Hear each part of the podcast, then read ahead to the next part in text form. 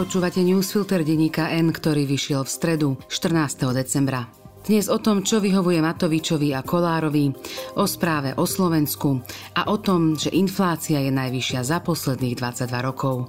Dnešné správy vybral a komentoval Filip Obradovič, ja som Simona Lučkaničová.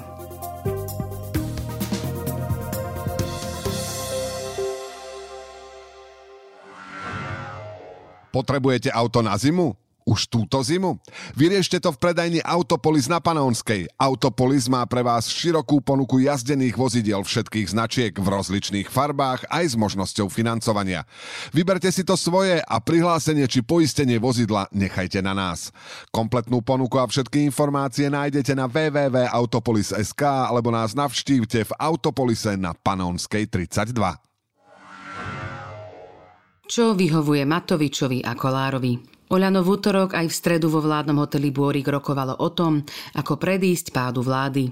Či rekonštruovať vládu odchodom Igora Matoviča a dohodnúť sa s SAS na podpore do riadnych volieb, či sa dohodnúť na predčasných voľbách na budúci rok, alebo vraj ponovom, či nemá predseda vlády predbehnúť opozíciu a podať demisiu sám, aby vláda do predčasných volieb neprišla o svoje kompetencie. Do poslednej chvíle pred hlasovaním o 17.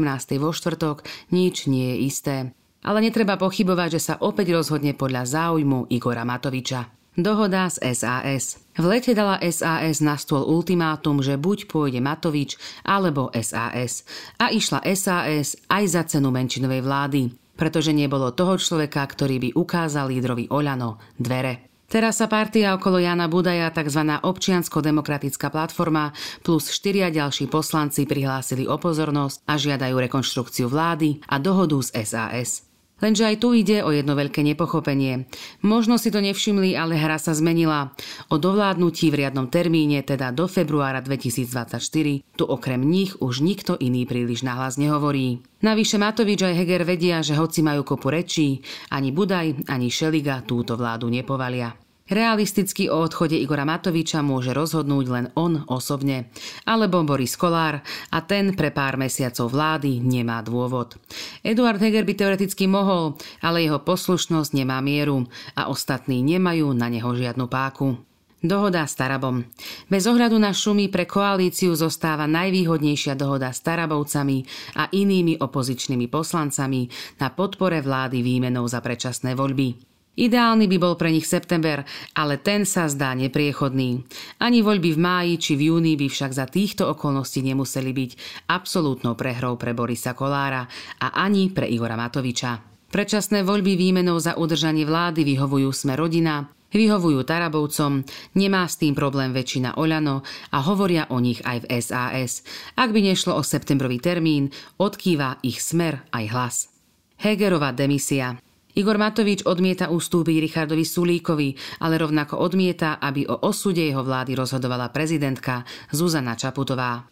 Scenár s Egerovou demisiou preto nedáva veľmi zmysel, iba že to v prípade tejto partie už málo čo. Ak sa Voľano naozaj zaoberajú možnosťou, že by Eduard Heger predbehol hlasovanie o vyslovení nedôvery k jeho osobe len preto, aby vláda do predčasných volieb nestratila svoje kompetencie, nielen, že by fakticky išlo politický podvod, prezidentke by dali príležitosť aj argumenty na ráznu protireakciu.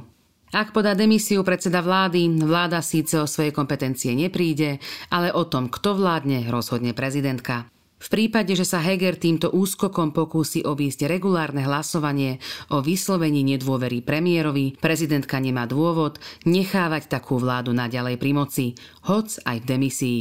Naopak už len z princípu a úcty k pravidlám by ich mohla a mala vyprevadiť a dosadiť na ich posty iných ľudí. Je ťažko uveriteľné, že tomu voľano, ale najmä v sme rodina, nerozumejú. Stačí, aby palác nakreslil premiérovi hranice, potom iste pochopia. Správa o Slovensku. Slovensko patrí medzi štáty, v ktorých je najnižšia miera podpory spoločenskej európskej pomoci pre Ukrajinu. Vyplýva to z nového prieskumu Eurobarometra. Pomoc Európskej únie Ukrajine schvaľuje 49% respondentov, menej je to iba v Grécku a Bulharsku, obe po 48%. Za priemerom Európskej únie, ktorý je 74% výrazne zaostávame. Švédi a Fíni podporujú pomoc Európskej únie pre Ukrajinu na 97 respektíve 95%. Výsledok Slovenska nejako neovplyvňuje ani otázka na konkrétne formy podpory, teda či ide o sankcie, finančnú, vojenskú či humanitárnu pomoc. Dokonca takto formulovanú podporu schváľuje len 47% respondentov zo Slovenska. Je to už druhý prieskum v priebehu troch dní, ktorý potvrdzuje dlhodobé pomílenie Slovákov v kľúčových civilizačných témach. Poslednom roku najmä v postoji voči vojne na Ukrajine. V pondelok zverejnený prieskum inštitútu Globsec zasa ukázal, že na Slovensku si pestujeme najväčšiu averziu voči ukrajinským utečencom v regióne. Zatiaľ čo veľká väčšina obyvateľov Česká, Maďarská a Polska má pozitívny názor na ľudí utekajúcich pred vojnou na Ukrajine, 52% ľudí na Slovensku vníma ich prítomnosť negatívne. Prieskum Eurobarometra prebiehal v októbri a novembri. Prieskum Globseku v septembri, teda 7 až 9 mesiacov od začiatku ruskej invázie na Ukrajinu. A je zjavné, že vlna zdesenia a následnej solidarity voči Ukrajine a Ukrajincom, z ktorej sa mnohí tešili v prvých týždňoch vojny, nenávratne opadla. Nie ide o prekvapenie, ale potvrdenie hlboko rozdelenej spoločnosti, ktorej približne jedna polovica sa neorientuje vo svete 21. storočia. Nedokáže vnímať realitu a ľahko podlieha hoaxom a konšpiračným teóriám. Prípadne má autenticky pomílené hodnoty. Ukázalo sa to pri očkovaní proti covidu, ukazuje sa to dlhodobo pri nazeraní na LGBTI plus ľudí a teraz pri ruskej vojne na Ukrajine. Inflácia je najvyššia za posledných 22 rokov. Ceny na Slovensku naďalej prudko rastú. Inflácia podľa štatistického úradu Slovenskej republiky dosiahla v novembri 15,4% a je najvyššia za posledných 22 rokov.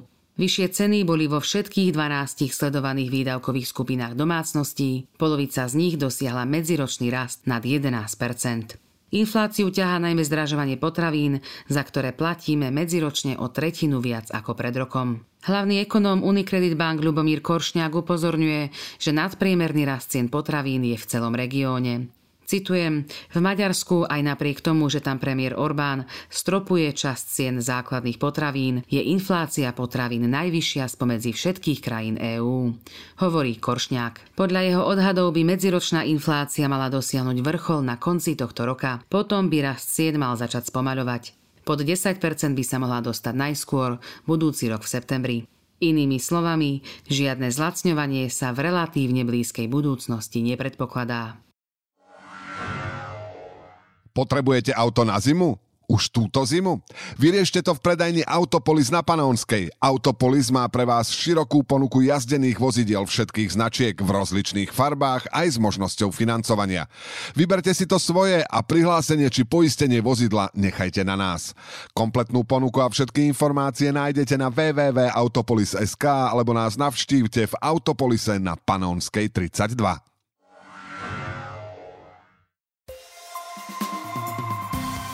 A teraz správy jednou vetou. Ceny diálničných známok na Slovensku sa od budúceho roka zvýšia. Schválila to vláda. Ročné a 365-dňové známky zdražejú z 50 na 60 eur. Mesačné zo 14 na 17 eur. 10-dňové z 10 na 12 eur. Štát nestihne do konca roka vyplatiť zdravotníkom celý stabilizačný príspevok 5000 eur. V decembri z neho dostanú polovicu. Pri výplate ďalšej časti im strhnú daň a ak poslanci nezmenia zákon, zaplatia aj zdravotné a sociálne odvody. Minister spravodlivosti William Karas vraví, že od neho nikto nežiadal demisiu ako podmienku na udržanie vlády Eduarda Hegera. Na otázku, či by sa funkcie vzdal dobrovoľne, odpovedal, že na špekulatívne otázky nebude odpovedať. Staronový primátor Bratislavy Matúš Valo mal najdrahšiu volebnú kampaň spomedzi dvoch najsilnejších kandidátov, ktorí sa uchádzali o post primátora. Jeho strana tým Bratislava dala na kampaň 361 tisíc eur, píše Transparency International Slovensko. Zamestnanci zariadení sociálnych služieb a centier pre deti a rodiny už nebudú môcť od budúceho roku dostávať od štátu infekčný príplatok. Vláda zmenila nariadenie, ktoré to dosiaľ umožňovalo. Šéf Slovnaftu Oskar Viládi najnovšie investuje do regiónu v okolí Štúrova, kde plánuje postaviť aj prístav pre malé plavidlá. Podľa Viládiho je o takýto prístav na Dunaji veľký záujem. Národná banka Slovenska bude v januári a februári 2023 zamieňať chorvátske kuny za eurá. Prvé dva týždne budúceho roka bude možné v Chorvátsku platiť kunami aj eurom. Od 15. januára už len eurom. Dnešné správy vybral a komentoval Filip Obradovič. Do počutia zajtra.